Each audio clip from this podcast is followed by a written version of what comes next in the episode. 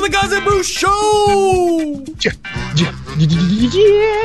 What is up, brother Koz? Thank you, by the way, for the energy you provided me this morning. I feel like I've got a great, energetic intro, and it's all your fault. That's what I'm here for. That is what I'm in here for. When the when I'm not responsible for getting the kids up, I, I, I keep all that energy to myself. And when I keep it to myself, I'm able to pass it along to my mainest man, Bruski. Well, thank you, sir. And uh, I've been, you know, we had the four hour show yesterday, which, if you haven't checked it out, just go to hoop-ball.com or our Twitter feeds. Probably the easiest way, go to hoopball tweets, and you can see um, one of the links to yesterday's show. We had over 10,000 people on the platform yesterday, which was a lot. And uh, I was just praying that the servers and the hamsters that power them and everything was just going to hold up, and it held up great. So thank you to the tech team for that. But my God, oh man, yesterday was just a lot. It was uh, trade deadline Thursday, which is always fun. I think this year was a blast. Um, yes. You know, I, uh, I we got a ton, ton to go through here. I mean, just like so much stuff in the league. Um, the league got more competitive at the top. Um, big trades for Toronto with Marc Gasol. We'll touch on. Uh, Anthony Davis, I don't even want to say his name because I think Koz might jump through the microphone and, and start ripping things off the wall. Um, that was obviously huge. You've got some smart, subtle deals, you know, like the smart, subtle taste of Hawaiian Isles Kona coffee, which is also Whoa. powering me through this morning, and I know it's powering you, Koz. Certainly is. That's Delish. we we had their logo you know, up on our, our fancy pants, you know, graphic driven show interface the other day, and it, it just felt good. It was yes. awesome, and, and we needed it because all of us went through the you know the night getting ready for the morning, and we're probably I think I know I've got like three hours sleep under my belt for the last two days, uh, so I'm a little loony, but whatever, we'll we'll work with it. Uh, Philly made a huge deal, and uh, they're. Fun it was it was a fun deadline, and you know, it was a fun deadline. I'm not gonna lie. I was I was uh, I was at the computer. I was had all sorts of stuff to do, and I just couldn't kind of take my eyes off it. It was a, a good because uh, it started when I, I I had to go to the bathroom in the middle of the night, and I looked down on my phone, and it was like two in the morning, and I see you know Tobias Harris deal went through, so that like kind of juiced me up, you know. You're like, uh, you can't sleep that night. And yeah, your wife's like, like right. why are you still in the bathroom? Cause it's been four hours. the trade deadline. Trade deadline, woman. It's not that other thing. so, uh, I mean, you have these. So, first, what I liked about this deadline it was it started with you know the Kristaps Porzingis stuff earlier last week so it really just juiced everything for an entire week. When, when, when you had the Anthony Davis stuff also acting as a backdrop, you had this great momentum heading into the deadline, and then you know just like subtle deals like Fultz to Orlando, you know the Kings doing stuff out there, the way that the playoff chases have sort of you know um, gotten a little bit more in focus, and and the I mean even like Chicago and Washington, you know two woebegone franchises just dealing parts in the night. yeah, with I a was, violin I, playing. Overall, though, I mean, at least with the playoff teams, um, it, you know, I felt that, that when we're going to get into it, I felt that all the, the, the big players that were playoff teams, you know, made deals that were either smart or, you know, kind of trying to swing for the fences in a good way or or just subtle but really going to improve their team which a lot of times you see just teams just trying to be relevant making a trade just for the sake of making a trade or uh, just doing something just asinine or a, a team that needs to do something is desperate to do something and there's a trade out there and they just don't do it because they're scared. But this trade deadline was none of that. It was like really like smart GMs making smart moves, and I was pretty happy about that. It wasn't smart, but we didn't see like the the annual Jeff Green for a first rounder. Um, that move never got made, though. Washington should have made some move to get rid of Jeff Green or Trevor Ariza as they retool, retank, or whatever you want to call it. They uh, said that those two were part of their core, part of their future. I wasn't talking about those. I'm talking about the playoff. You're, you're you're talking about like The top- playoff the top team top does rung. something incredibly dumb. Washington, did exactly what I. they did exactly that. they just, oh, we, we don't need this guy, and they don't. We don't need this new guy. Let's let's let's, let's make it happen so he can be talked about. They're interesting. They're off in the corner doing their own thing. And, and if you hadn't heard, I mean, it's been a week, and um, some folks might not have heard by now, but John Wall slips and falls and um, tears his Achilles. So he is out for a long time. And uh, there are stories coming out of Washington like, you know, this changed their trajectory of their franchise. I don't know how that could even be like the case. I mean, he was already a upside down asset with major issues and you know the timeline of that franchise was completely out of whack um, you know this maybe put the nail in the coffin for it um, but that that they ultimately were able to get rid of Otto Porter we'll talk about that when we talk about that deal later Do you think, do you think just a real quickie on Washington? Do you think that this is a situation where, in order for them to get right as soon as possible, are we looking at a, a team possibly buying out a guy, that, a max guy with like two years left on his contract? Like, do, do you see that in the future? Because I do. Because I just don't. I don't know how they can ever move this thing. You- You're talking about a guy with all sorts of questionable behavior, you know, off the court. You're talking about weight.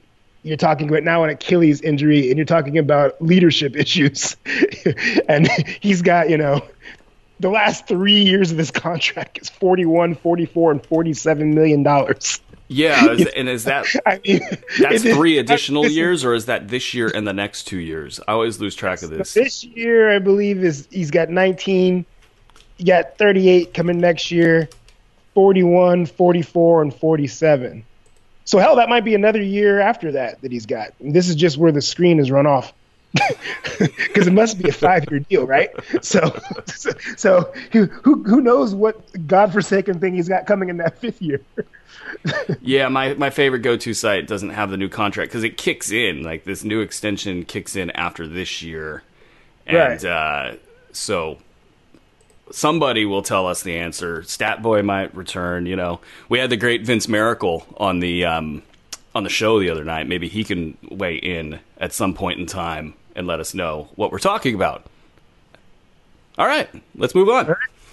Um, speaking of uh, knowing what we're talking about, which is a totally terrible segue. Uh, Toronto gets Marc Gas- Gasol. Uh, they get rid of Jonas Valanciunas. They get rid of Delon Wright. They get rid of C.J. Miles and a second rounder in 2024. So this is pretty. Um, this is pretty low weight deal for Toronto. I mean, Jonas Valanciunas and Marc Gasol are very similar players. Um, you know, Gasol is much better, obviously, on offense.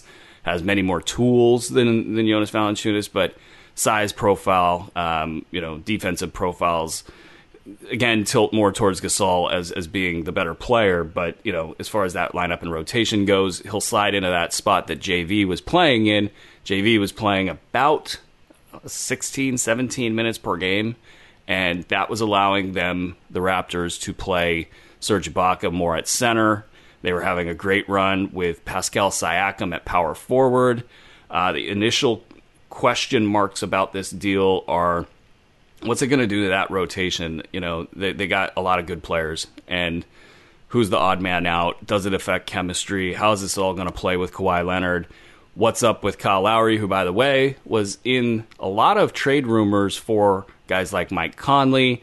And it seemed to be the case that the split or potential split between him and Masai Ujiri got brought more to the forefront in a lot of these reports. Um, Lowry not exactly thrilled with the DeMar DeRozan deal, and it seems, if I had to guess, that these guys will all be pros about that. Um, Kyle Lowry and Masai Ujiri, that it's not fractured to the point where they can't play for each other. Um, what are your initial thoughts about this Marc Gasol deal, and and really like how does this change things in the East? Um, you know, we got that Philly deal that we also got to break down. The top of the the East got really, really, really good here during this deadline. Um, What what what was the first thing or the first few things that you thought of after this deal? Um, I love the deal. I do. I, I I think that they have similar size and stuff, but I think that, um, you know, I, I think the intangibles and and the uh, the defense, not just not. I mean, he's not going to run up and block a bunch of shots, or, but just the way he positions himself, I think he's just worlds ahead. Even as an older player, I think he's just worlds ahead on defense um, than Jonas Valanciunas. Um, particularly when you're talking about uh, playoff series that are going to be tight, where people are where you're going to want to really game plan for specific guys and specific teams. That's where I think that he's just really going to shine. I'm not worried about um, the minutes for um, Siakam and um, and Serge just because I, I think that they're gonna, you know, they're not not gonna play Marc Gasol anymore. I don't think right now anyway. Than um, than they're you know playing him. You know, I think that they're gonna ease him in. He'll get out of the same minutes as uh, as Valanciunas or less. And this is about putting themselves, getting him healthy and ready to go for the playoffs. Then offensively, I mean, yeah, it's uh, Valanciunas has his moments down there on the block, but this is a this is when you're talking about Gasol, when you're going to go to your bench, if you want to like take starters out, you can really run the offense through him. Him and Kawhi together, I think Kawhi is going to love. He's never, I mean, I mean, and Tim Duncan was a good passing big man, but he's never played with a, a guy that can pass like Gasol.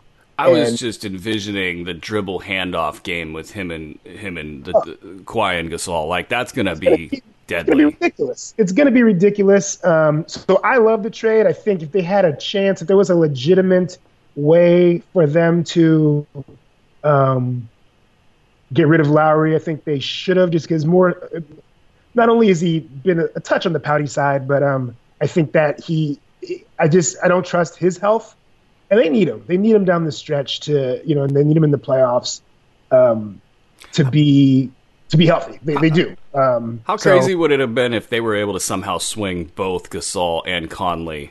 Yeah, that would have been, been really freaking cool.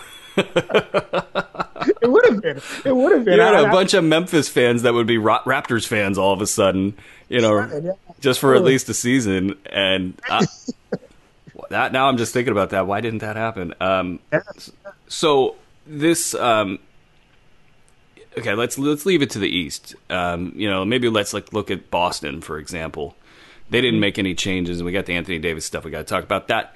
Um, I didn't want to jump right into it because I wanted Koz to be okay for the rest of the show, and and me too because I think this Anthony Davis stuff is absolutely absurdly ridiculous, and um, we'll get into that in a sec. But like Boston, obviously on the other side of the Anthony Davis equation, didn't make any moves.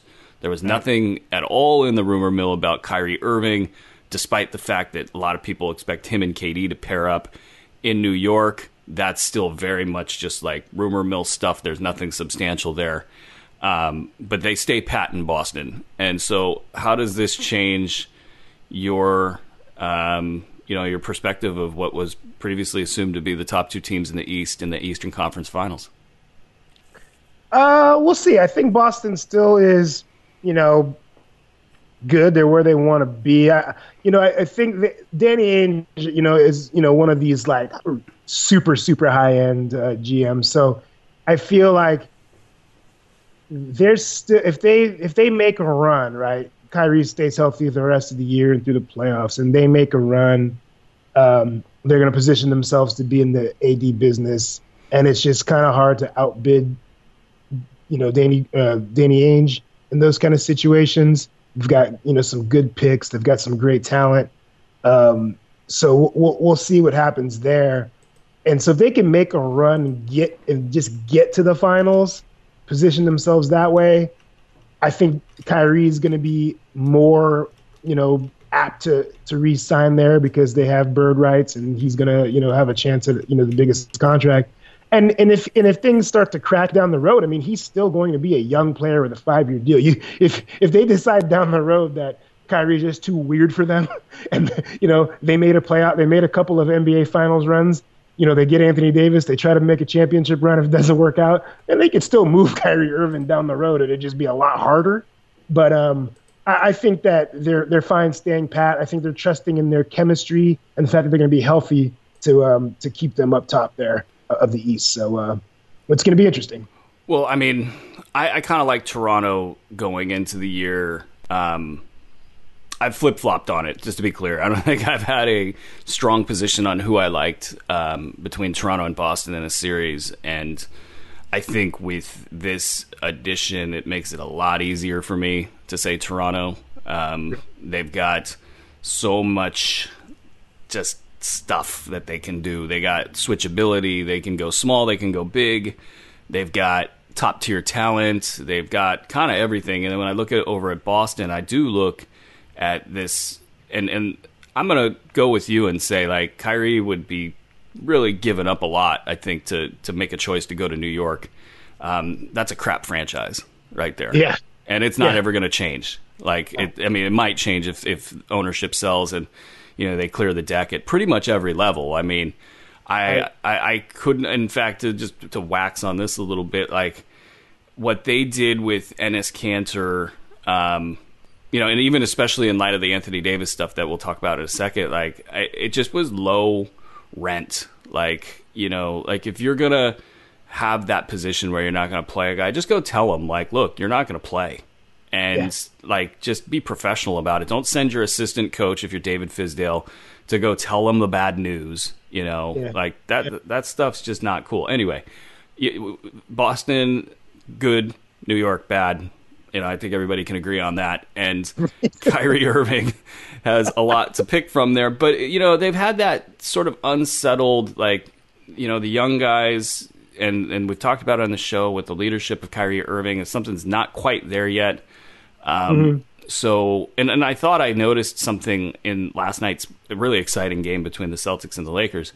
Um, I, I saw um, you know Jayson Tatum contest a three late in the game, or contest a pass way up out high up on the perimeter, and then he looked back and watched instead of sprinting back to get in the play. And I wondered, was that the stuff that Kyrie, even though he can't see his own defensive stuff, was that the stuff that Kyrie's getting really really upset about with these young guys? and because he didn't get back and he couldn't contest the next shot. And it's just these young guys and Kyrie are they able to topple a veteran Raptor squad? And I just don't think I can bet on that at this point in time. Yeah, I don't, and it's um, partly because what we talked about, I think last week or the week before, is they they're not with with Kyrie. Also, they're not able to maximize all the offense of everybody else. Like I thought Jaylen Brown played really really well, you know, last night offensively, but then there was again just stretches where guys just don't touch the ball, you know, and then and, it like Tatum, I thought took a lot of ill-advised shots um, in the second half just because you know he hadn't got the rock you know, and I think that that more than anything is going to be the reason why Toronto is going to settle in and they're going to do what they do, and they're always going to do that. Whereas Boston, you just don't know, you know, and guys don't know when they're going to touch the ball next. So I think that I mean, I'm definitely if you're, you know, putting I'm putting my my money on it, I'm definitely uh, taking in Toronto. Um, and then we'll we'll I'm just, we're going to get into Philly here, but we're going to see how they come together too, because that they also might be able to. Uh, Well, You yeah, the, the top of the East got really, really strong, and um, you know, before we spin out of Toronto, because those guys definitely deserve their time here today. Um, Toronto, if we're saying that they're going to beat Boston, or that's who we'd pick, and you know, we're going to set Philly aside for a second. We'll almost pretend like they didn't have a trade deadline. So if we're saying Toronto can advance, you know, now we got to look over in the West with the Warriors. Does this give them something that that that they can now be competitive in a series against the Warriors? who Toronto? Mm-hmm. Well, I already thought they were. They see it's weird because they did lose a little length. I mean, they did lose. A, they did lose a couple of perimeter defenders in this deal. I think. Um, Like Delon Wright, for example, would have been a great fit in that series. yeah, I mean that's a that's a tough one. I think they're saying we're gonna get through the East. We need someone to really occupy Boogie, you know. And and now we're talking about. I mean, you still have. I mean, ugh, you like Danny Green, obviously, on the from the defensive end. You have Powell. Um, You got Klay, Of course you have- or I mean, uh, you got Kawhi, Obviously, you got Kawhi, which is obviously. and Kyle Lowry can hold his own. he can hold his own. I mean, he did come into a league as a defensive guy. Um, but I think that you're. I think one of the things that I think is going to be very disheartening for teams against the Warriors in this playoff run is going to be playing excellent defense and then have Boogie matched up down low against a subpar center.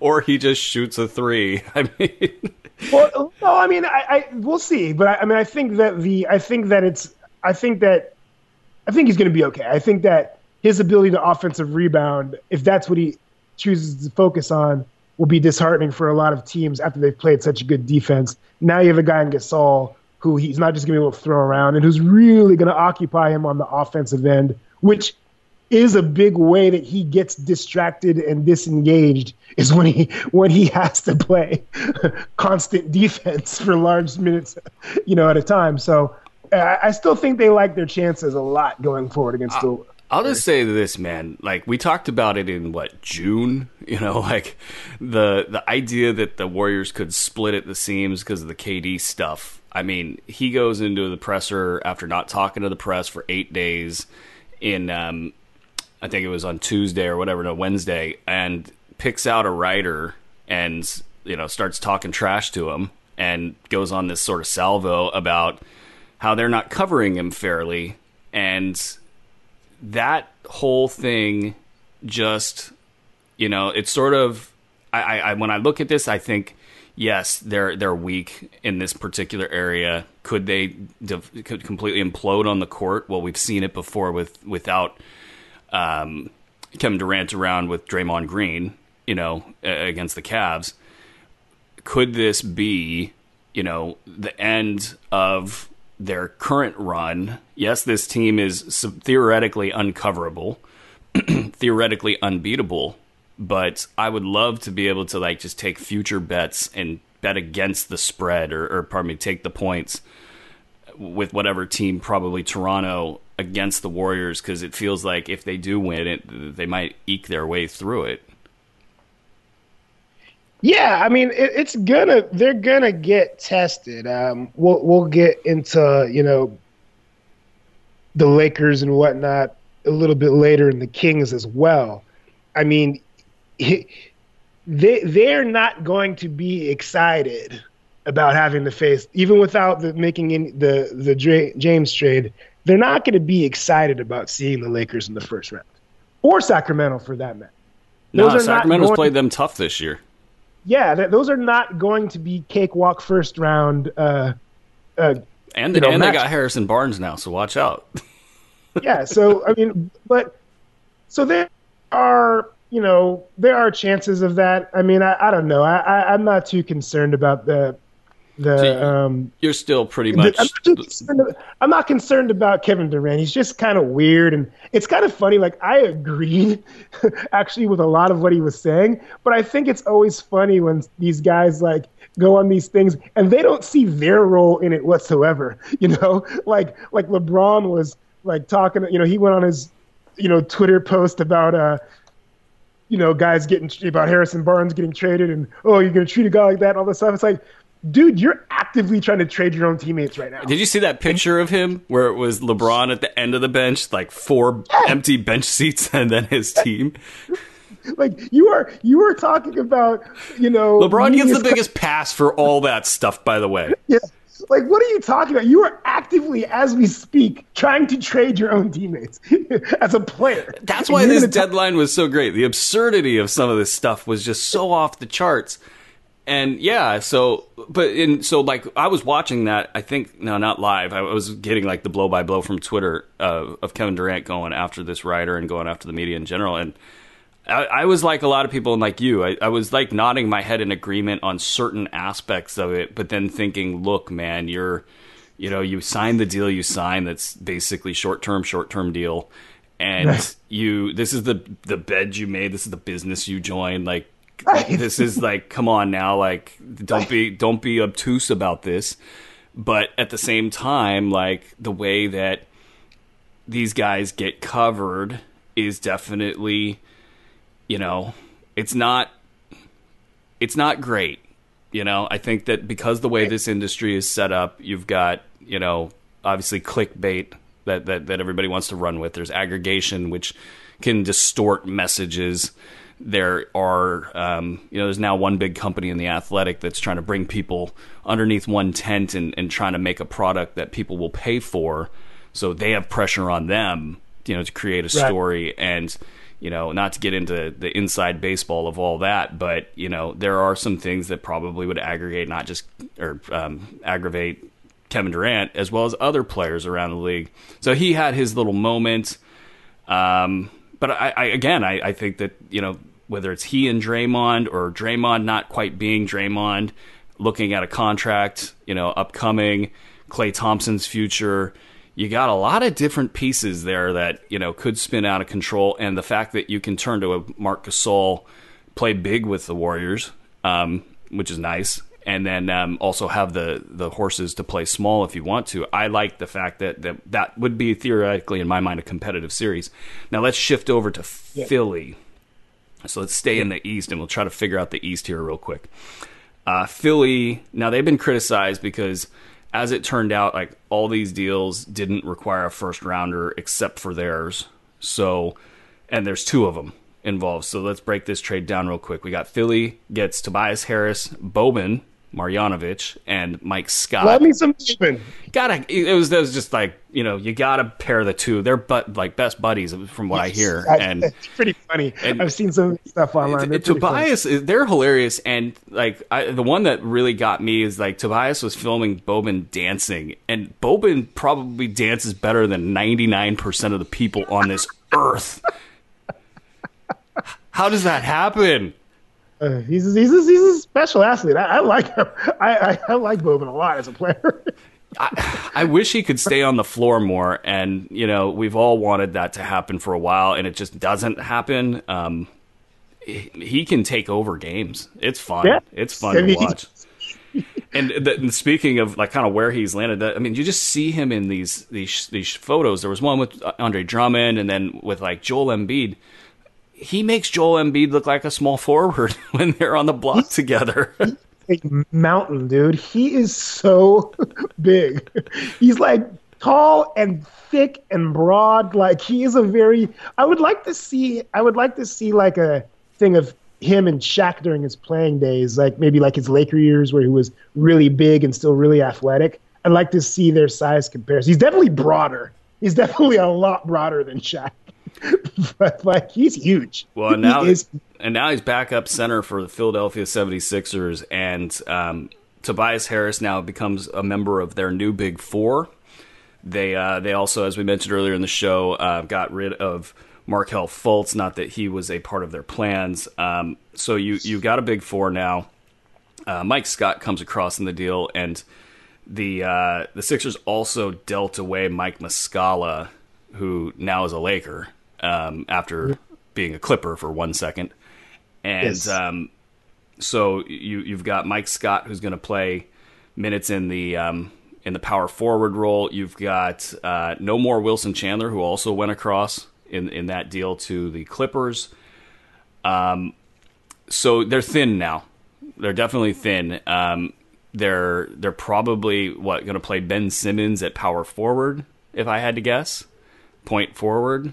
Um, or, or, or, or, I guess Tobias is the, the, the point forward, the power forward. Um, either way. I th- yeah, I think that they're, I mean, that's, I think they're just going to be doing a lot of switching between those guys. I think, uh, yeah, more interested in offensively what they're going to do, um, how they come together on offense. Because I still think uh, Jimmy Butler is uh, interesting. I don't know how much for a guy that talks about how competitive he is, and I yeah, don't know you, how you, much you call him BS. You call him BS on Butler, aren't you? Well, I just don't know that he he he's a guy that's willing to sacrifice everything for the for the benefit of the team. And when you're when you're adding new parts, you have to you're gonna have to make sacrifice. And he already didn't like his role, so I, I don't. I think that Philly was in a way hedging their bets if he walks, I mean, I know Tobias Harris is a free agent, but you know, they he's he still will be able to be paid more by Philly. Well, they so just telegraphed that they're gonna pay him because if you gave up two yeah. first rounders, I mean, and I guess yeah, we could so, use that logic with Butler as well, but you know, things yeah, have changed well, with Butler a little bit. Changed with Butler. So I mean, how, I mean, what do you you take a less talented player who you know isn't going to give you any drama, who's going to improve himself every season and come back with the right attitude.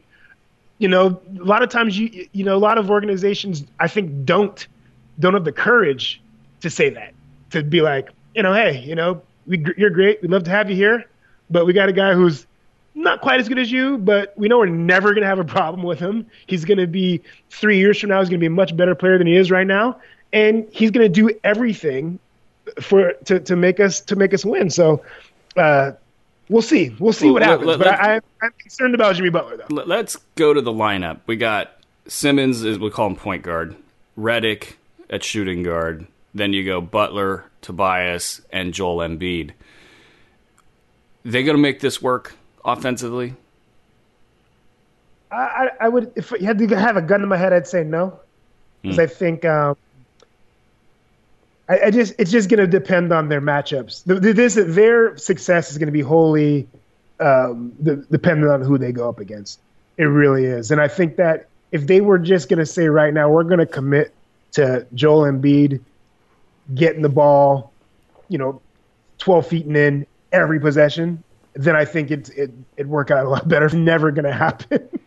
so it's a um, weird. I mean, it's a this mixture of players. I almost think that they would have to like run and gun like at an extreme level to take the the, the stickiness out of the ball, and yeah. and that that that, that minimizes your best player in Joel Embiid. Right, and yeah, he doesn't have the the health or really, I think, the desire to, which I'm just don't know why. Um, but he, does, he's not a guy that's going to like push the opposing center enough, you know, up and down the court. There's also the problem with, you know, a lot of times their best ball movement, their best offense is a lot of times when TJ McConnell's on the floor. Mm. And that's, and that's just a complete, I mean, I, that's where I, where Jimmy Butler, you know, he, if he has to be pulled out or or even Ben Simmons for that matter, has to be pulled out because Brett Brown realizes in this stretch of the game we need really good decisions made. How did that? How does that sit with those guys? So it's, I just. You know funny I mean? how Ben sits at the center of that. You know, his one thing is supposed to be playmaking for others since he can't shoot, and right. we're going to question his decision making within this offense because it very much is a half court offense. You know, these guys they, they need to play in the half court because of Embiid and right. they're going to have a lot of sets that start off with a very capable offensive player and um, you know what is that and what is that does it lead to the second pass the third pass the fourth pass or is it just the first shot that's the first shot available in, in a major take turns offense and that's where people start getting frustrated because they're not feeling the ball and there's not a good rhythm and tempo um, so that said now that we've sort of you know uh, for lack of a better term, I think we've pissed all over this cause. I was trying not to say that, but I think we we, we just did. Um, do they have a chance now? I mean, this is a legitimately talented top five or, or, or starting lineup here. Yeah. I mean, can they beat either Boston or or Toronto? I think they're more in line to beat Boston just because of their potential offensive problems. I don't I don't think they can. Um, but they are. I, th- I don't think they they can beat Toronto. I think they're they're just too, you know, slow and steady wins the race. I just think that the, what Toronto has is been doing from week one of the season, the Marc Gasol doesn't change any of that, and so I just don't see it. What about, what about the deal itself? I mean, this is where the criticism came in, and, and they went earlier than than the other teams, and they gave up this first rounder for um, for let's see here. It's a top 14 protected first round pick from Philly goes to the Clippers. Sorry, my handwriting's terrible here. Yeah, yeah. So it's you know, it's basically going to be a late, you know, probably top 20 say or say 20 to 30 pick for that yeah. one and then a 2020 pick unprotected going over to the Clippers which if they continue to be good you know that also be figured to be so two late first rounders. Is is that too much to pay here? Uh, probably. But then you we also have to recognize the other side. I mean, they, have got the, the dude over there. You know, I know I know Lawrence Frank is the GM, but I mean they got he's got Jerry West. You know, Jerry West is swindled. You know, greater minds than Elton Brand before. So it's not, you know, like we do have to acknowledge that maybe they were, maybe they made this deal sound a lot better than it really was uh, for them. But I, I think because uh, they've set themselves up for their ultimate goal, which is to make the big run at, you know, Durant, Kawhi, Klay, whoever they want. So, um, yeah, I think I think that maybe it was a touch too much to give up, but I think you also yeah, a very rapid. Uh, rabid um, fan base in Philly who sat through, um, you know, that that whole process thing, and maybe maybe they felt that they needed to to do something to. I hope not, but but I, I, think this is more about watching Jimmy Butler walk out the door and they needing needing another good player uh, to take his place. yeah, so it's, it's, it's, it's, a little bit of the future for them as well. It, it feels know? like a worthy shot um, it does. I, I think that you know Jimmy Butler, if he can pull together for 30 games mentally, they could do a lot of damage. Yeah, no I, doubt. I, I, kind of feel like, and we'll talk about the Bucks here in a second. Um, I, I kind of feel like they like they put themselves into a position of having a puncher's chance where I would have never really given them that chance. Even with Jimmy Butler, you know, you, you looked at the Butler at the, the big three prior to the big four, and you thought, yeah, if these guys get hot, you know, this could be. Sure you know they could knock either of these teams off. But that's not the kind of thing you want to bet on, you know, no. and and and not even in the like actual betting sense where you know the odds would reflect that they're the underdog and all that good stuff. Like you just wouldn't want to bet on that. Um, now with Tobias, I don't know how the odds will adjust, but the uh, I, I do feel like that you know it's at least intriguing me a little bit. So uh, that's good for them. Let's quickly hit the Bucks with Mirotic, and we'll swing over to Anthony Davis here. Bucks add Mirotic for four second rounders, and um, was you know great in the playoffs last year. He got banged up during those playoffs, and he entered this season, and he started getting banged up again. And um, it's been it was a great start for him this year, um, but he's been off off the court quite a bit. He'll hopefully, you know, for me because he's on my fantasy squads, get healthy, um, and hopefully for the Bucks because this deal. I mean, four second rounders is nothing really at the end of the day. Um, yeah. Mirotic is going to slot in and give them a lot of different looks. Um, now the Bucks also got rid of Thon Maker, so their only backup center at this point is Christian Wood, who's sneaky good, um, but he's not going to move the needle. And so you can run uh, Mirotic next to Brook Lopez. You can put Giannis at center. Um, so a couple different looks that they can have there in Milwaukee. But um, does this and it's funny because Milwaukee, I mean, look at their their standings right now. See if they're on top. Yeah, they're still on top. Um, so we're talking about the top seed in the East right now, and we haven't really even mentioned them. Does this make them credible in series against the other top three teams? I think it does. I think that you know when you the one of the issues with the Bucks is that you look at like I mean Giannis in the playoff game against you know, equal or better competition, Giannis has to go crazy for them to win a game, you know. Mirotic is a playoff offensive guy. You know, he could shoot, he could he could shoot lights out, he could get hot, he's got confidence, he could post up if you want to play if you want to switch everything. He's he's big. I mean, he's a big thick guy that could post up with both go over both shoulders. He's the kind of guy that you know when when in a playoff series when you're really uh, having strategy to defend guys, he's a kind of guy that you want because he can do everything. He gives them offensive diversity, and so now you plug a guy like him on one side, a guy like Eric Bledsoe, who I can't believe. I mean, like I can't believe I'm saying this has is playing just phenomenal mentally. Well, give give give Mike Budenholzer a little bit of you know credit. This isn't just like us saying it's not it. Like, like no, no, no. Everybody around the league says it. I mean, and this is like I thought for uh, one of the things I know I've said this during our show that when you have to rely on Eric Bledsoe to make good decisions, you're probably not going to win. That's not the case anymore. So I I'm just you know I really really like this as far as playoff maneuvering and, and you know winning close games. I really really like this Mirotic deal for them. Well, look, I mean, looking at their lineup, it really is compelling. You've got Bledsoe at the point, nominal point. Ma- Malcolm Brogdon, you know, can float around, play at least two positions there. Uh, we won't even look at George Hill. He probably gets bumped at some point from the rotation. Um, Donte DiVincenzo is actually an interesting player that hasn't been able to stay healthy, but um, we'll, we'll, kick him out. But Khris Middleton, Giannis, Nik- Nikola Mirotic, and Brook Lopez. That is really, really interesting with Lopez as well, especially with these teams in the East all sort of having bigger players. So he's not yeah. extremely out on an island against these big or probably smaller uh, three point shooting teams.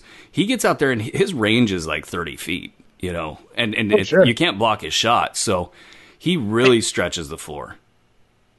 And, and that, that's what he's been doing this year. So for Giannis, who needs that extra spacing to be really good, there's a lot of good shooters now surrounding Giannis, and and so I, I'm I'm really excited about the East because I think we're going to be in store for those four teams in the last four slots doing battle in some really closely matched and just intriguing series that we haven't seen a lot of with all the new faces and in those locations. It's real, real quick, like you mentioned uh, Budenholzer, and he's really got to get a, a, a good, strong look for Coach of the Year because not only, I mean, also with Bledsoe, he I, I really like the way he deploys Snell when he does, and then but but I don't know if you've noticed, but he's but DJ Wilson seems to have had a light turned on as well. He's which is all arms and legs, just, great athlete, and yeah. has been showing up on film. And so it's it's I mean he's he what we're seeing and, and you know once again he doesn't have one of these offenses where one where everyone's just standing around watching one guy. He's these guys are they're only going to get better. They're they're going to be a really tough out in the playoffs. So so that's the East. Now let's you know let's get ready because here's Anthony Davis on the topic sheet here. Um, this was a Lakers got to get it done now situation, but it, it came with a lot of different intangibles where the, the, Pelicans are not thrilled with what the Lakers did. Um, you know, they've been at the, the tip of the spear of the tampering movement within the NBA, talking about LeBron and oh, so hilarious last night during the All Star selections when uh, Giannis said that uh, LeBron was tampering by picking all of his uh, potential future free agent teammates. Uh, Giannis, bless his soul, Ernie didn't want to go there. LeBron didn't want to go there, and Giannis is like, "I'm going there." what do you mean? I have an accent. I don't know what I'm talking about. He knew what he was talking about. love it, love it, and good. More power to him. You know, he's trying to build his team out in the East, and you know, you got LeBron trying to do that out west. That's uh, that's really smart stuff there from Giannis. But like, so the the Pelicans are pretty pissed, and now you get Brian Windhorst on the jump saying that they basically dragged the Lakers into having their best offer be put out so it would piss off their entire team, and they had no intention of making the deal anyway. Um, and there's more to unpack there because on the other side of the rainbow is the Boston deal. And I'm a little confused because I know that Jayson Tatum's a great player, and I look at Jaylen Brown and I think untapped upside and and their picks, you know, the picks that they can offer in Boston are as follows. Uh, they got the first round draft pick from the Clippers. However, it's top 14 protected and uh, throughout this and next year. So they might not even get that this year because because the Clippers have decided to not play for the playoffs. Uh, right. They got the Memphis first round pick, which would be very nice. However, Memphis could easily fall into the top eight protection that this pick has, so that might not convey. Um, it's top six protected in 2020, and then it's unprotected in 2021. And, and you look at Memphis, you go, this is a franchise that's pretty much down and out. You know, they're they got ownership issues, they're rebuilding, so that's a valuable pick there. Um, and then the 2019 first round pick from either Philly or Sacramento, the best of the two. Now Sacramento might make the playoffs, and Philly's going to be at the top, so that's looking like it would be the Sacramento pick, which would be a mid first rounder. Then you got a 2020 from Atlanta that's a second rounder. That's their future pick. So I'm, I'm looking at this and I'm going, how much better is Kuzma and Jaylen Brown than say like, or me, um, Tatum and Jaylen Brown than say like Kuzma, Ingram, Ball, whatever combo of players in the kitchen sink that you know you can offer if you're the Lakers. Like to me, I did not see the separation in the deal that a lot of other people saw. Am I missing something with that? What do you mean the separation? Like that, that Boston's deal was that much better to make you know New Orleans want to wait till the summer to make New Orleans because right now, and we'll talk about this in a. Uh, I think they're separate. I mean, I, I, I mean, if you line up all those players, forget about the picks for a second. Uh, yeah, rank, how about this? Rank those players. That's interesting. Go Tatum, rank Tatum, Brown, um, Ingram, Kuzma, and Ball. I'm, I'm, i think that it's it's Tatum and Brown, one and two. One and two. So, and how close is three? Uh, three. Who is three? That's that's three. I don't know. It depends. Like when you see a guy like like Kuzma who plays hard all the time and can score in different ways, but he still needs better players around him. And then you got a guy like Ingram who is can get his own stuff, but what kind of a score is he going to be an impactful scorer on a team? I don't know. I, I I think that so one of those guys. I think Ball is a completely dependent on system and who's around him. Uh, you know, I, I, just to me, it's a it sounds clear, like Ingram's got upside. Kuzma's a little bit of a lower ceiling. Lower ceiling, but you know what you're going to get. You know, but but to me, like to me, it's a. I mean, to me, Brown and Tatum. Well, you were itching too to talk about Anthony Davis. What? I mean, you're a Laker fan. You probably wanted to get Anthony Davis. What do you think did didn't happen? Should have happened? What? Where are you with this Anthony Davis stuff? The whole. This is all this whole thing with the Lakers, this is all about nepotism and incompetence.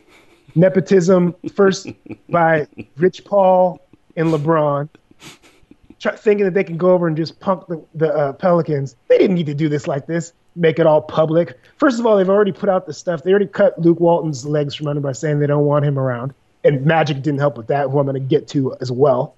So the so you got and I'm all for Rich Paul getting a chance, you know, to be an agent and stuff, but he tried to play a game of some super agent thing and it backfired in a completely catastrophic way. So you got one guy that's above his head in Rich Paul. Real quick before you go to your next thing, a quick search of the Lakers. I wanted to get some Lakers assets on the internet um, from from yesterday, just just for show planning purposes. Every article says the Lakers blew it. It is a it is just a, a disaster zone out there for the Lakers yeah. in the press. Go on, sorry. So now, so now let's get to the Lakers. Now you got you got Magic Johnson and and, uh, and uh, Pelinka out there. Well, Pelinka, well, well, Greg Myers or Bob Myers is an agent, and he's done a good job in Golden State. So we, we need to get ourselves a good-looking agent, you know. And Magic Johnson, uh, he knows how to sell Starbucks, and he's a great player, so he could run the franchise. Those guys got punked so hard I mean, when you go, if you went to the lemonade stand and asked the kid how much for a cup of lemonade, and they said 50 cents, and you said, oh, 50 cents, and the kid just looked at you, you wouldn't offer him 15 bucks for a cup of lemonade. The Lakers make an offer. The, Pelicans say no. So the Lakers throw everything in the kitchen sink at them. And then when the, the when the Pelicans say, "Oh, we don't want that either," then the Lakers have they go then they go, "Oh, well, we're not gonna bid against ourselves." You already did bid against yourselves, you idiots. You already bid against yourself when you put out Ingram, Kuzma, Ball picks, and the Pelicans said no. You let it sit there. You don't you don't just you don't let the silence dictate what you're gonna do. Oh, oh, that doesn't work. Okay, how about how about three more picks? How about two more picks? How about Hart? How about Zubac? Like, what the hell is wrong with you? This is like negotiating 101. they failed. Well, and the, the picks that they offered were not good picks, right? So, like, I mean, they, everybody talks about four first rounders, two second rounders. The the picks weren't good. So, like, I get it that the picks weren't. You know, how how often does a fifteen to thirty pick pan out? Like that that, that doesn't happen very often. You know, Especially, so teams that aren't necessarily haven't necessarily won the draft battle. You know, right? I mean, absolutely. Like, Yeah, and so and so like maybe I'll, I'll throw an idea out here, and then you tell me how you think you, that they could have made this deal happen. But I think they almost had to get another team involved yes. to get a first round yes. pick that had some teeth to it, and, and start working it that way because also you're, you're forgetting they already got Julius Randle out there, right? Even if they made this pick, where does that put the Pelicans? It puts them with the Lakers were two years ago. You know, it was just I was thinking that the whole time. Like it's literally the same team, and yes, granted, they will all be better. But like, what does that really get you? You know, and I think Randle's playing some great basketball and all that. That's fine. But what does that really get you? It, there was there was really no there was nothing that made the, in this deal that would, if I'm the Pelicans, that made me go, oh yeah, here we go. let's, let's, well, let's do. And, and, the Pelicans though they're not ext- they're not insulated from any chaos here. They're a football team running a basketball team. They've got sure. new owner Gayle Benson, you know, basically deferring to Mickey Loomis, and D- Dell Demps is deferring to him, and they're they're. I think that this deal got personal and, you know, in football, oh, they basically say, hey, player, shut up. We're right. going to tell you how this goes and go away. You know, there's no like amicable. the football players go away. Yeah, exactly. and, and there's no amicable negotiation. So like they, they kind of, especially against like you said, Rich Paul overplaying their hand and and putting stuff out publicly. We'll get to this in a second, but the um, there was definitely an era of personal like screw you involved, which is what Brian Windhorst was reporting, and that stuff to me was phenomenal. I mean, the fact that the Clippers actually dragged the Lakers like that just to to piss their team off. If that if any hint of that is true, that's just amazing. Um, this league is fascinating all the time. Um, they're now so they they they punt on this offer and you've got the distraction in Anthony Davis sitting there, and um, we'll talk about that part in a second. Um, you're you're now negotiating over the summer. They better hope that Danny Ainge doesn't have another trick up his sleeve, which is now you don't have other teams to negotiate. Like let's say New York doesn't hit the one percent chance or whatever it is to get the first pick in Zion Williamson. Like so, New York might be like off the table you know, they're they're not somebody that can negotiate.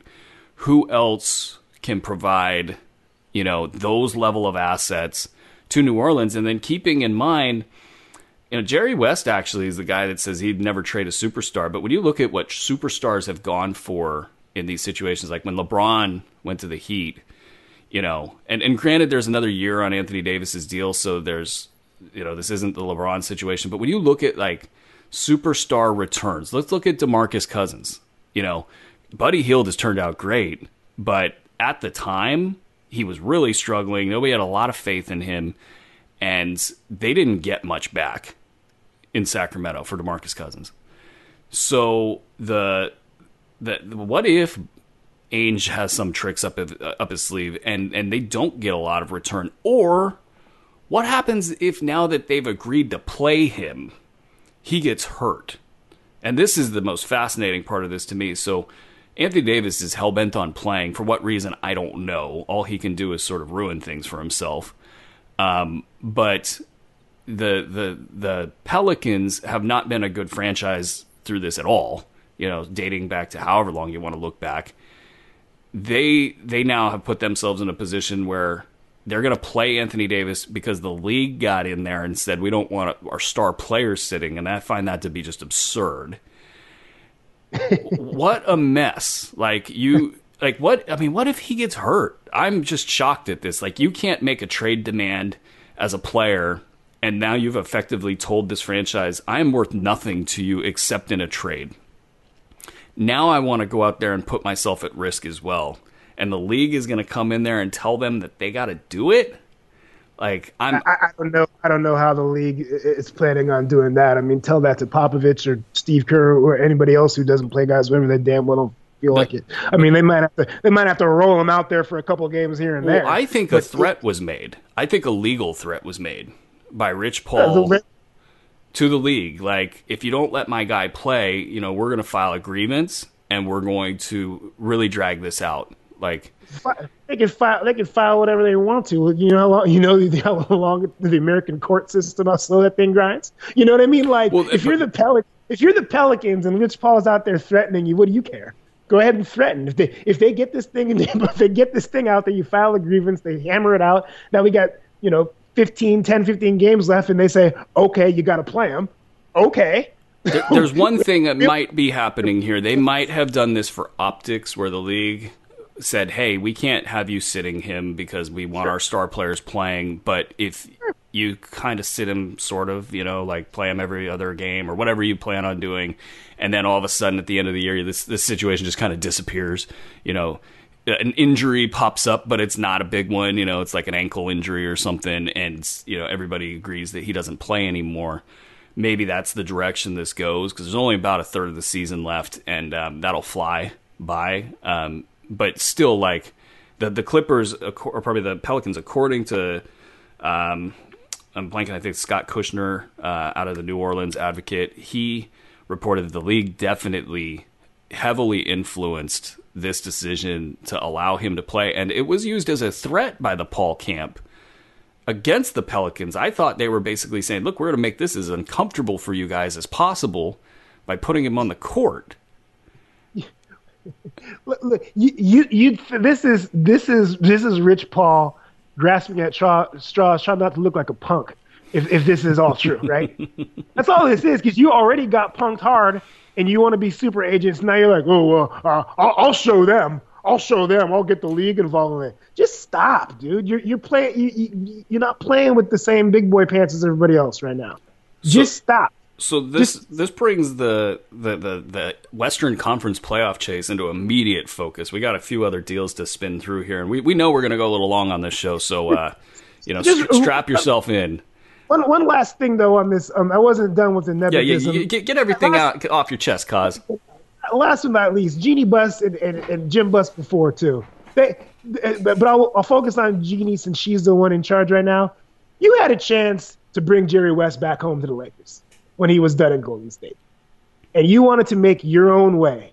You wanted to show that we we can do it too. We're, we're the kids and we can do it too. And you could have brought Jerry West, who you know would would have loved to finish his career right where he where it all started for him, and you chose not to. And this is what you get. This is what you get. so th- this is to, the, the whole organization from the top all the way down is just a complete fiasco and it's uh, it's ridiculous. Well, that's all. It, okay, so and let's take it a few steps further because being a fiasco, and may, maybe LeBron sits within this fiasco and says, "This is my fiasco," and you know, yes.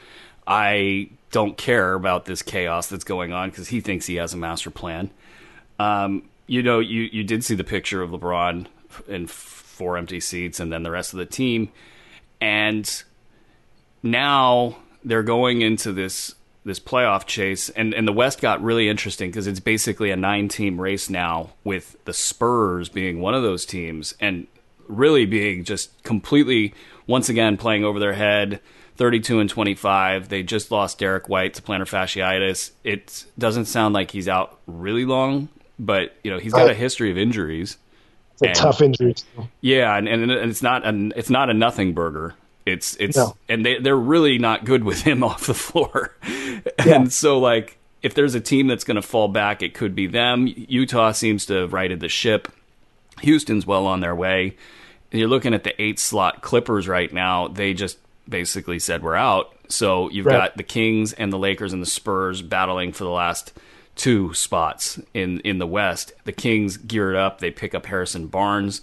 They pick up Alec Burks um, some short term deals, and unfortunately for Kings fans, it looks like they do want to try to sign Barnes long term, which you know that's probably a story for another podcast. But right now, you know, especially with Barnes, I think Barnes can help cover LeBron James a little bit. Um, not that that matters, I guess, because they're not going to play head to head. But the the the idea that the Kings could beat the Lakers and get that last playoff spot, um, it's absolutely in play the Lakers now they got to hope San Antonio really falls back and and that this chaos doesn't really eat them from within because they're that what that now they've got to, to pivot and look at what are their moves now that you know Anthony Davis is probably off the table for them unless they can somehow you know have a massive improvement in the situation and what they can offer.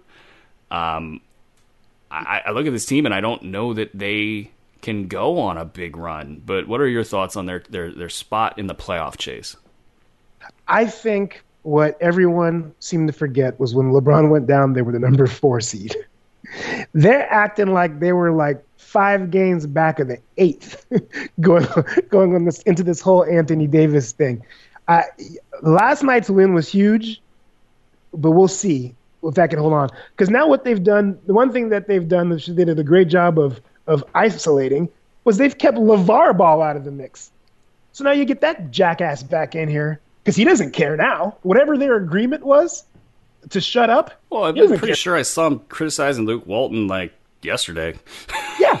Well, what's, it, what's, it, to him? They, he knows that they're not that they're that Lonzo isn't part of their long term plans now, so he doesn't care.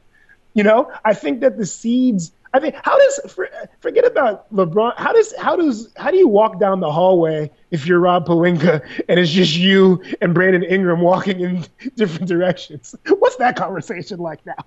like they've. You know I mean? like, hey, isn't that the funniest thing? One of those long hallways. I have yes. one in the studio where we've got a long hallway and you see the person like 30 yards away and you're like you have oh, that God. 30 45 second walk where they don't know if you should talk you don't know if you should talk you know like it, it, and then you get to like that 10 yard mark and you give that little like what's up?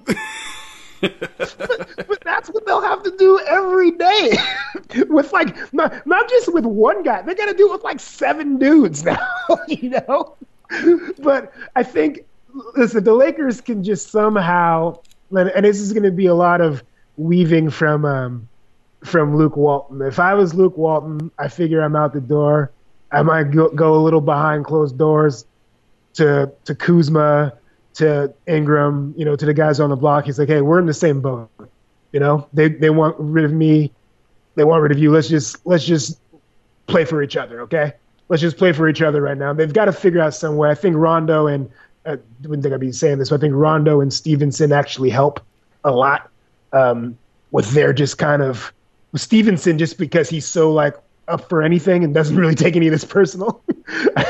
I think he's going to be some added like comic relief for them. And uh, if they can stay somewhat together, I can't see. Um, I think that they'll still they'll get that last spot. Somebody's got to fall, though. I mean, I, the Kings are the Kings are good. Are yeah, the Clippers are out, but I'm just I, I, the Clippers are out. So if the Spur, so you think the Kings get it no matter what? Well, let's talk. let's talk about the Kings. They made a big deal yesterday. Um, got Harrison Barnes, or actually a couple days ago, they got Harrison Barnes and basically got rid of Justin Jackson, who had been improving and, and sort of giving you that glimpse of a future rotation player. You know, maybe backup, maybe starter. You know, who knows what what his arc would look like, and also Zach Randolph's contract. So really they didn't give up much, and then it, it was funny too because they, they the, the first deal was Alec Burks, and they got rid of Iman Shumpert, who's been the heart and soul of the team, and even though he's it, go ahead. Yeah, ahead, even sorry. though he's not a small forward, he's been playing small forward with them, and because he's tough and strong, and you know he's got a little bark to his game, it's worked. You know for for them, especially with the league going small. You, you bring in Alec Burks, and it was like nobody had ever watched Alec Burks play in Sacramento. I mean, everybody's takes were just so far all over the board, both directions. Um, and you're thinking, you know, you already got too many cooks in the kitchen as far as ball handlers go. Why are you bringing Alec Burks into this mess? What ended up happening is they knew they were going to get Barnes, and they just kind of figured their small forward position was was full at that point, and um, figured that if if you could bolster the bench you know, at that rate, that, that you do it with, you know, an, an, even swap for those two players. And the Rockets got a hell of a deal in that. Um, so they now have a lineup of Fox and Hield. And Hield, to me, should have been an all star. And I know why he wasn't, but he's had that good of a season. Fox, at the beginning of the year, was projected to be a way better player than Hield. And Hield has actually outperformed him um, this season And then you've got Marvin Bagley, who has really skyrocketed in terms of his offensive production and his rebounding and showing upside of a guy who could really do some things that, you know, aside from the fact that he can't truly shoot, you know, free throws are an issue. You know, he's not like a good shooter, but he can drill a 16 footer like it's nobody's business. And his athleticism is off the charts. He's taking too many shots. He's taking bad shots. He's got the the franchise in his pocket right now, and it totally shows up on the court. Harry Giles is still an adventure. Everybody's overrating him, and it's you know fun to watch certain things that he's doing, um, but he can't really elevate. He can't protect the rim, and um, basically the uh, the Kings though with those two guys, and you know you throw in a little Bjelica, you um, you know you bring in Barnes. These guys are good now, um, but do you think that it's enough to get them over the hump? in this playoff chase. If the Spurs fall out, I don't think they're gonna. I don't think. I think the Lakers are gonna get. If it's if it's only the Clippers that drop, I think it's gonna be the Lakers. That's just my. I just think that. I just. I just am not gonna. With the, the playoff spot there, I just. I, I mean, this is kind of what we've talked about all year. I just think that LeBron's gonna just drag them in. You know, uh, regardless, and Barnes helps a lot, and everything that you're saying is absolutely correct but the the the playoffs are starting early for both of these teams. Experience and is a huge factor here. It's really that's almost the only reason. I, I can tell you right now, the Kings, but their their problems are that they don't know how to play the game yet. Like they yeah. they don't find matchups that are good. They don't focus on getting. And Buddy Hield. First of all, I'm really bummed out. I was hoping his odds in the three point shooting contest would be better. He's the second behind Steph Curry, he's he's a plus 450, and so he's the second most likely to win according to the odds. His shot, if he ever gets a look, I'm just shocked if it hits the rim. You know, it is that pure, and he is just a, a motor, man. He doesn't stop. Like he just doesn't give up on any play, and it's just been a pleasure to watch that guy play. Um, but, but it's kind of it's kind of funny though because I remember us covering him in the draft, and what was funny was that I wasn't sure how he was going to be, but the one thing I was sure of was that he would improve every year because that's exactly what he did in college. Like his work ethic, like that's where I think the NBA misses the boat all the time. Is they are way behind in judging guys' character, like their championship character. Like there, if you looked at Buddy Hield's career in college, it was clear that this guy went back every summer and put in tons of work. And the fact that he didn't pan out in New Orleans, that dumpster fire, who cares? You know, like you can't. That was not. So they, you know, they, they. I don't think the Kings pulled a fast one. I think they they are just they're fortunate. Oh, they're but, okay. Let's let's get something right. Like they're doing some smart things now but so much of what they've done has been like accidentally backing into good situations. exactly. Like exactly. they tried to add Zach LaVine to this team. Like they thought Jabari Parker could play small forward. I mean, the list goes on and on of things like they're just dodging bullets like Neo in the Matrix on right. a lot of different levels and they, it's funny because like and i wrote a halfway point article it was like if they don't mess it up You know, yeah. they've got upside out the the wazoo, and um, I, but I it's real upside though. It's real like like they they have got those two guys. They don't ever have to address the backcourt right now. No, like that's you're set. Okay, boom. That's but one, this one is what more. they're talking about doing. They're talking about paying Harrison Barnes long term now. that and I have been going easy on Kings fans on Twitter. Like I don't want to just like completely, you know, ruin the day. Like, what are we talking about here? There's like he is just not that good. What know? does he have an opt out? I thought they had him for another season. Does, he does he, he has an opt out, so he could negotiate a long term deal. You know, it's I, I think the number's twenty four million um, for next season, so he can opt out of that. And yeah, I could, I uh, mean, he was the apple of Vivek Ranadive's eye from Golden State. You know, this they've always had their eye on him, and you wonder you know how much influence he has in that situation and this i mean I like the short term fit. I really do. I think that Harrison Barnes is a great locker room guy. I think he gives them a size profile they have never had. It feels like in the last couple years. So they have a legitimate three, three four that can defend that size of player, and he, he's going to have to fit in. Like if he if he thinks he can play iso ball, and that's the problem with Bagley right now. The the fast break, Bagley is running down and trying to pin his man and that's usually a good idea, right, for teams that aren't just ultra fast. But they're not the best pin downs. They're not like the most strategic. You know, it's like every time I'm going in there and getting into the paint because I want to score, and somebody like Fox or Hield has the ball and they're looking at it and they're like, I got nowhere to operate. We got to slow down and we got to reset. And then they're in their half court where they're not as good. So, and uh, I, I, I don't mind that as I mean I've actually watched a couple. I don't. I, that's a good. I mean, like I, I don't mind that. He's taking a I, lot say, of bad shots. I'll just, I would say they they need to get better in the half court, which is another well, reason why I just. Well, here's the thing: he's really good. Like, uh, don't get me wrong. I was down on Bagley. I think I had him number four coming into the draft, and when the early stuff looked really bad, I was definitely like, "Uh oh, this doesn't look good for these guys." And I do think they should have taken Luka Doncic. I'm not, you know, still, you know, trying to say well, that everyone. I mean, that's a yeah. Everyone that had a chance should have. and and and but so. I will say this: like uh, Bagley has gotten stronger, and his like, athleticism like is really good. Like I mean, I, he's done some amazing stuff. I like Bagley a little more than you did. To me, he kind of profiled like a um, Antawn Jamison. Uh, that's that's what I I'm, saw. I'm seeing almost like a. I wish I, it's not like Chris Bosh, but like kind of like he he is springy, and I think he's getting stronger. So like and his handles, about, his handles are are pretty good.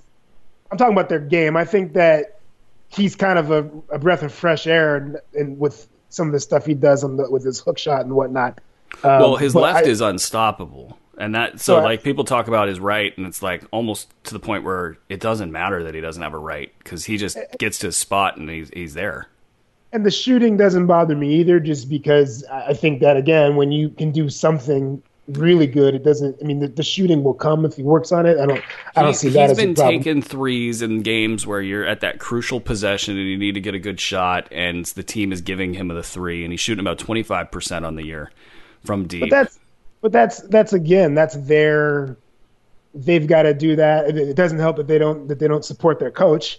So it's not, you know, what's, what's he going to say? Hey, stop doing it. Thank you. That's the that's the elephant in the room in Sacramento that nobody knows about right now. is that that stuff is still very? It's a big deal. It's still not okay in that front office and in the coaching arrangement. Um, it's going to be very interesting. If the Kings make the playoffs and give whoever a run for their money because, you know, I think they do want another coach in there. I don't think they want Joerger in there, and that's um you know, if, if Bagley's not taking the right shots, and and last thing on this before we pivot out of this, when he gets the ball in isolation, it really changes the dynamic of of the Kings offense, which if you're going to play run and gun and then you're going to play in the transition break and then you're going to try to get a first quick action probably pick and roll with De- De'Aaron Fox so you can take advantage of Buddy Hield on the weak side. You know, those types of principles, they really just start to fade away when you find Bagley flashing into the paint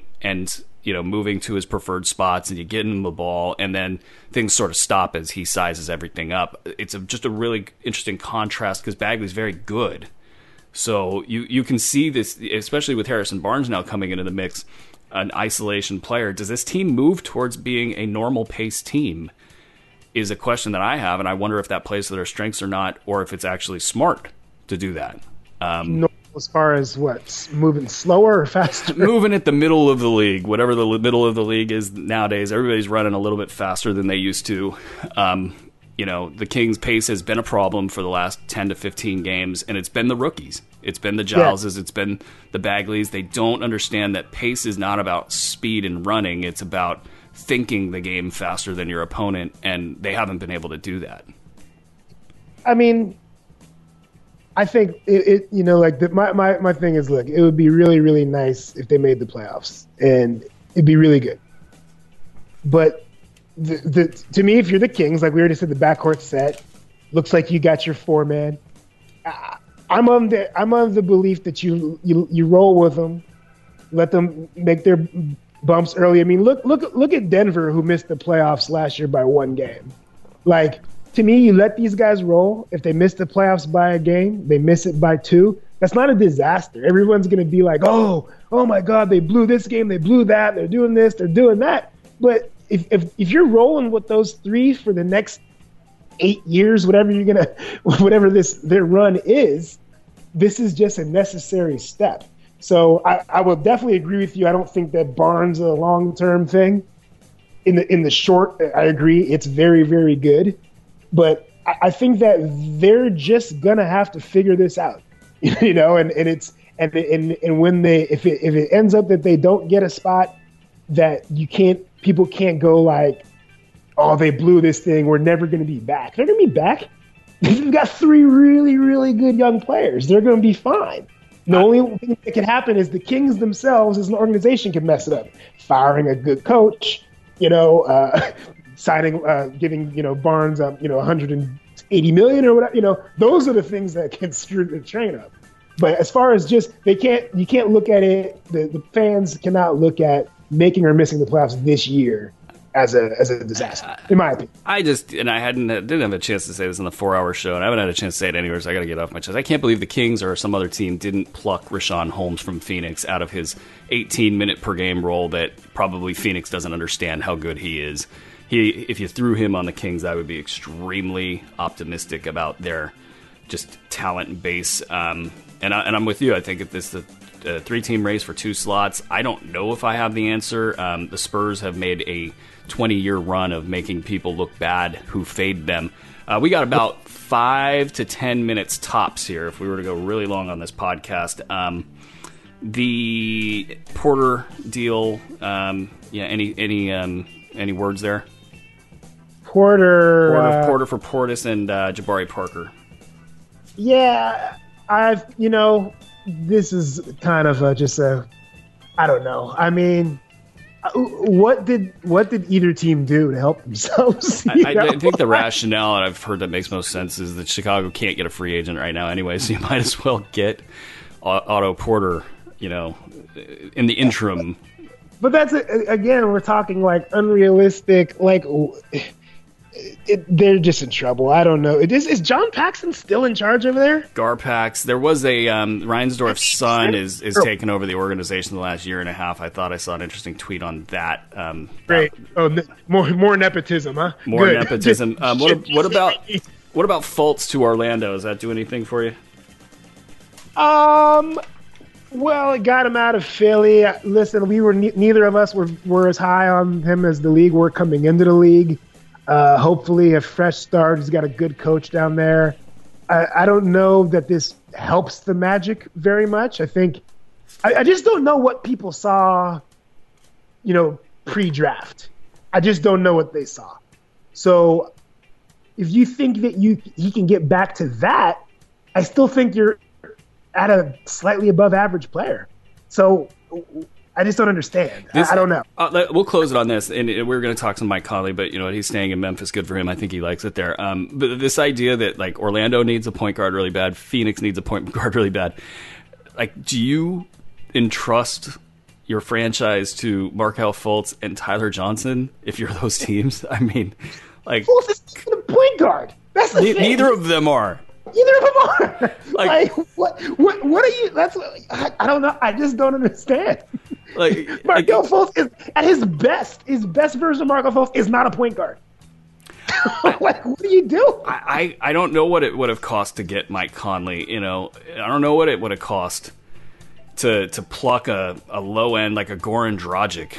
You know, from yeah. the Heat, who really want to get rid of Goran Dragic. Like the Heat right. only got rid of one player. I'm pretty sure they wanted to get rid of three players. And you you make an offer to get your your stabilizer in place in either location, and this is what you come up with. I'm I'm shocked. You got anything else on your mind, Cuts? We gotta get out of here. Yeah, I'm good, man. That was an exciting trade deadline. Great show. Uh, I'm hoping that uh, I'm rooting. For, I'm rooting for you folks in Sacramento. I really am. I, I really. I, I think that uh, the Spurs are one old man injury away from really, really going super south. Whether it's Pau or Gay or wherever. I really they are teetering like it's nobody's business. So uh, we'll see. We'll see. If there's two spots to have, the Kings I think will get in. If it's just one, I'm gonna go with the Lakers. Interesting stuff as always, and uh, thank you to the sponsors Hawaiian Isles Kona Coffee for the great coffee. I know Koz is drinking it right now. I am, and we're uh, we're still cooking over here. Changed my life. It really, you know what? Honestly, it has. My weekends have just been phenomenal because I've been French pressing the the good stuff that they've been sending, and it's just this whole other coffee experience. It's great. Just go pick it up and use the code the code Hoop Ball if I could talk Hoop Ball and get fifteen percent off your single cup servings. Do it. It's fifteen percent off for Hawaiian Isles Kona Coffee. I'm getting good at these reads, cause follow us online at www dash dot. Nope, there I go. I screwed myself up. Dot hoop dash ball.com. Find all of our shows, find all of our other stuff, our trade deadline coverage, our fantasy stuff. Again, thank you to everybody that was on the platform. 10,000 people is a lot of people listening to us. Um, that's just a, you know, we're very honored to have that. And uh, follow us online on Twitter. Twitter.com slash K-O-Z-A-N-D-B-R-U show. Facebook.com slash K-O-Z-A-N-D-B-R-U show. That one's in the books. Peace. Peace. Solid.